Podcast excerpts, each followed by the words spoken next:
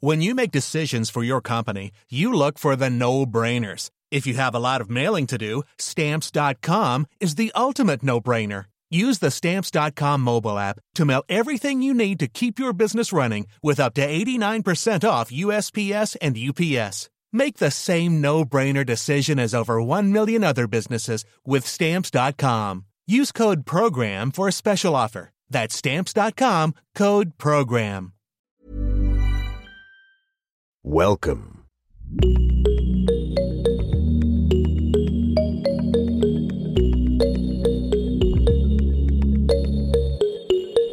Salut, salut Merci de me retrouver une fois encore, cette fois-ci pour l'épisode 2 de Génération Podcast, le podcast qui t'en fait découvrir plein d'autres. Moi, c'est Anne Fleur, la créatrice du podcast. Je te parle depuis Boston aux États-Unis et j'ai créé d'autres podcasts sur l'expatriation, sur l'accès à la parentalité, quand c'est un petit peu plus compliqué que ceux qu'on s'était imaginé, et Génération Podcast. Si tu démarques par ici pour la première fois, sache que donc tous les dimanches, dans cet épisode, je te propose une sélection de 3 à 5 épisodes de podcast à ne surtout pas manquer. Et pas de panique, je m'occupe de tout, donc pas besoin de prendre de notes. Pour retrouver tous les épisodes que je te propose, rendez-vous sur mon compte Insta, at AFInBoston, A-F-I-N-B-O-S-T-O-N. Sous la petite vignette de l'épisode en question, je te récapitule tous les épisodes dont je te parle aujourd'hui. Tu les retrouveras également dans les notes du podcast sur ta plateforme d'écoute préférée. Bref, parlons podcast, revenons-en à nos moutons. Cette semaine, nous allons donc parler du racisme en période de pandémie, d'un prêtre amoureux et du burn-out parental en période de confinement. Alors installe-toi confortablement, c'est parti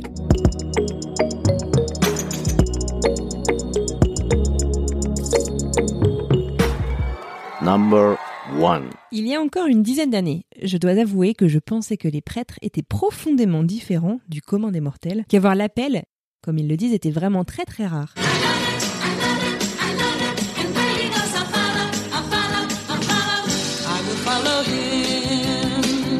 Y a un peu plus de dix ans, je suis arrivée à Buffalo dans l'état de New York en stage You ain't from around here, et un de mes meilleurs amis sur place, lui aussi élève ingénieur français, a reçu ce fameux appel. Et j'ai eu la chance de voir tout ceci se jouer dans sa vie. L'épisode d'Ex de cette semaine est passionnant et il m'a beaucoup rappelé mon ami Romain. Parce qu'il raconte en fait l'histoire de David, jeune homme en couple qui a l'appel. Merci de laisser un message après le bip sonore. Comment est-ce qu'il a décidé d'accepter cet appel et d'en faire quelque chose et quelques années plus tard de devenir prêtre? Dans l'histoire de David, on découvre qu'il s'épanouit à 300% en tant que prêtre. Il sait qu'il partage amour et bonheur avec les croyants de sa paroisse, mais le célibat devient pesant. Puis un jour, il demande à Dieu de lui dire clairement Ok, qu'est-ce que je dois faire? Si tu penses vraiment que je dois être amoureux de quelqu'un, envoie-moi un signe.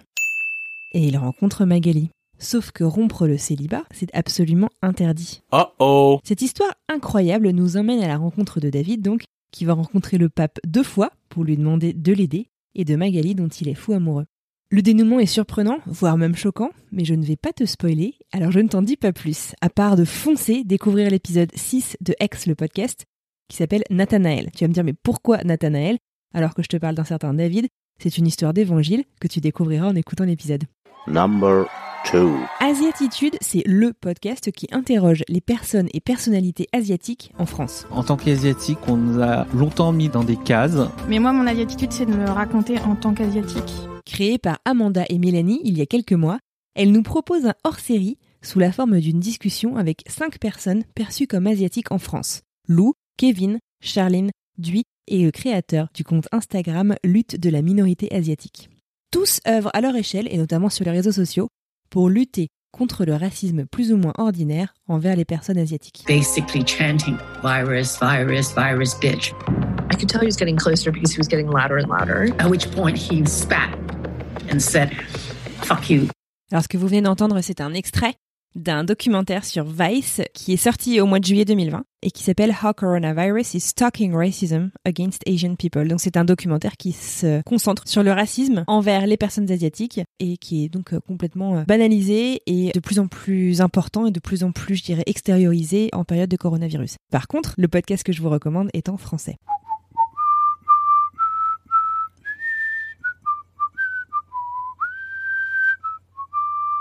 La discussion est tout sauf lyrique. On est dans le vif, vraiment dans le concret. La conversation est choquante aussi.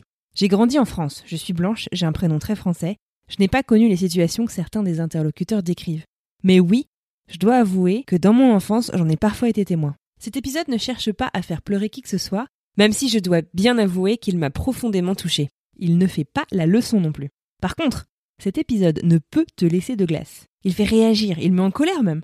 Et c'est tellement important de savoir, de prendre conscience et de réagir. En plus, en ces temps de pandémie du coronavirus, les créatrices du podcast le disent elles-mêmes, la crise liée au coronavirus a fait ressurgir un racisme qui existait déjà, un amalgame dangereux a été fait entre le virus et les personnes perçues comme asiatiques. Alors réagissons, écoutez, vous saurez et changeons, soyons vigilants.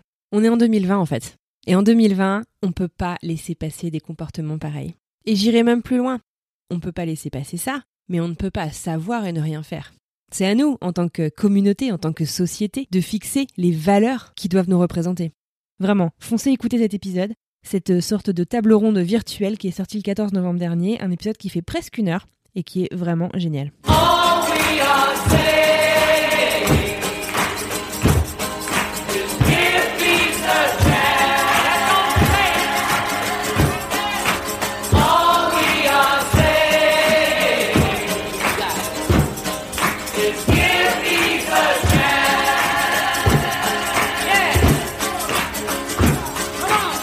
Number 3.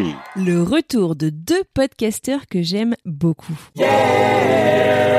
Clara et Mika ont sorti un nouvel épisode après six mois de silence, six mois de galère, de difficultés, en famille, en couple, au boulot, d'une pression constante, de l'impression de ne jamais faire assez ou assez bien. Clara et Mika ont trois enfants, une petite fille de 7 ans et des jumeaux de 2 ans et demi. Et ils sont fatigués. Plus sérieusement, ce que j'adore dans leur podcast, qu'ils enregistrent assis par terre dans leur chambre à 22h avec un petit verre de vin, c'est qu'ils nous livrent des conversations hyper spontanées sur galère et joie de leur parentalité. Et ils ne font pas de généralité, ils nous disent pas que c'est la parentalité. Ils nous racontent vraiment leur histoire.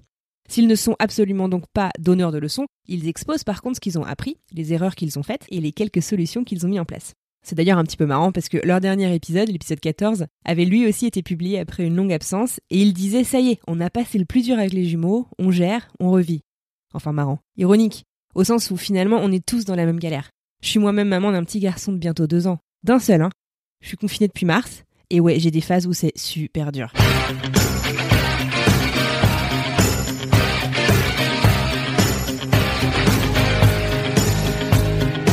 Je suis hyper heureuse d'avoir un mari hyper impliqué, autant que moi en fait, avec qui partager tout ça. C'est énormément de joie, mais c'est aussi hyper compliqué si on est honnête.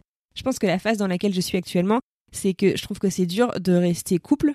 On reste soudés, mais de rester un peu romantique, tout en étant bon parent, en gérant le confinement et en étant performant au boulot. Et toi d'ailleurs, comment est-ce que tu gères, que tu sois en couple ou non, avec ou sans enfant Comment est-ce que tu vis ce mois, cette saison, enfin cette année, aussi incroyable que folle?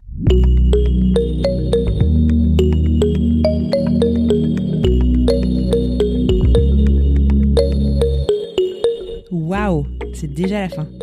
J'espère sincèrement que ces recommandations t'ont plu et que tu les écouteras. Si c'est le cas, retrouve-moi sur Instagram pour en parler ou pour me recommander d'autres épisodes at AF in Boston. N'oublie pas, le récapitulatif de tous les épisodes dont je te parle ici est dans les notes de l'épisode ainsi que sous la vignette de l'épisode sur le compte Instagram dont je viens de te parler. Allez, je te souhaite une excellente semaine, je te dis à dimanche. Bonne écoute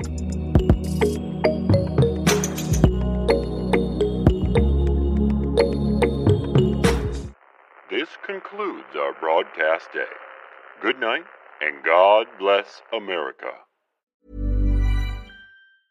Hi, I'm Daniel, founder of Pretty Litter. Did you know cats tend to hide symptoms of sickness and pain? I learned this the hard way after losing my cat, Gingy. So I created Pretty Litter, a health monitoring litter that helps detect early signs of illness by changing colors, saving you money and potentially your cat's life. Pretty Litter is veterinarian developed, and it's the easiest way to keep tabs on your fur baby's health right at home. Go to prettylitter.com and use code ACAST for 20% off your first order and a free cat toy. Terms and conditions apply. See site for details.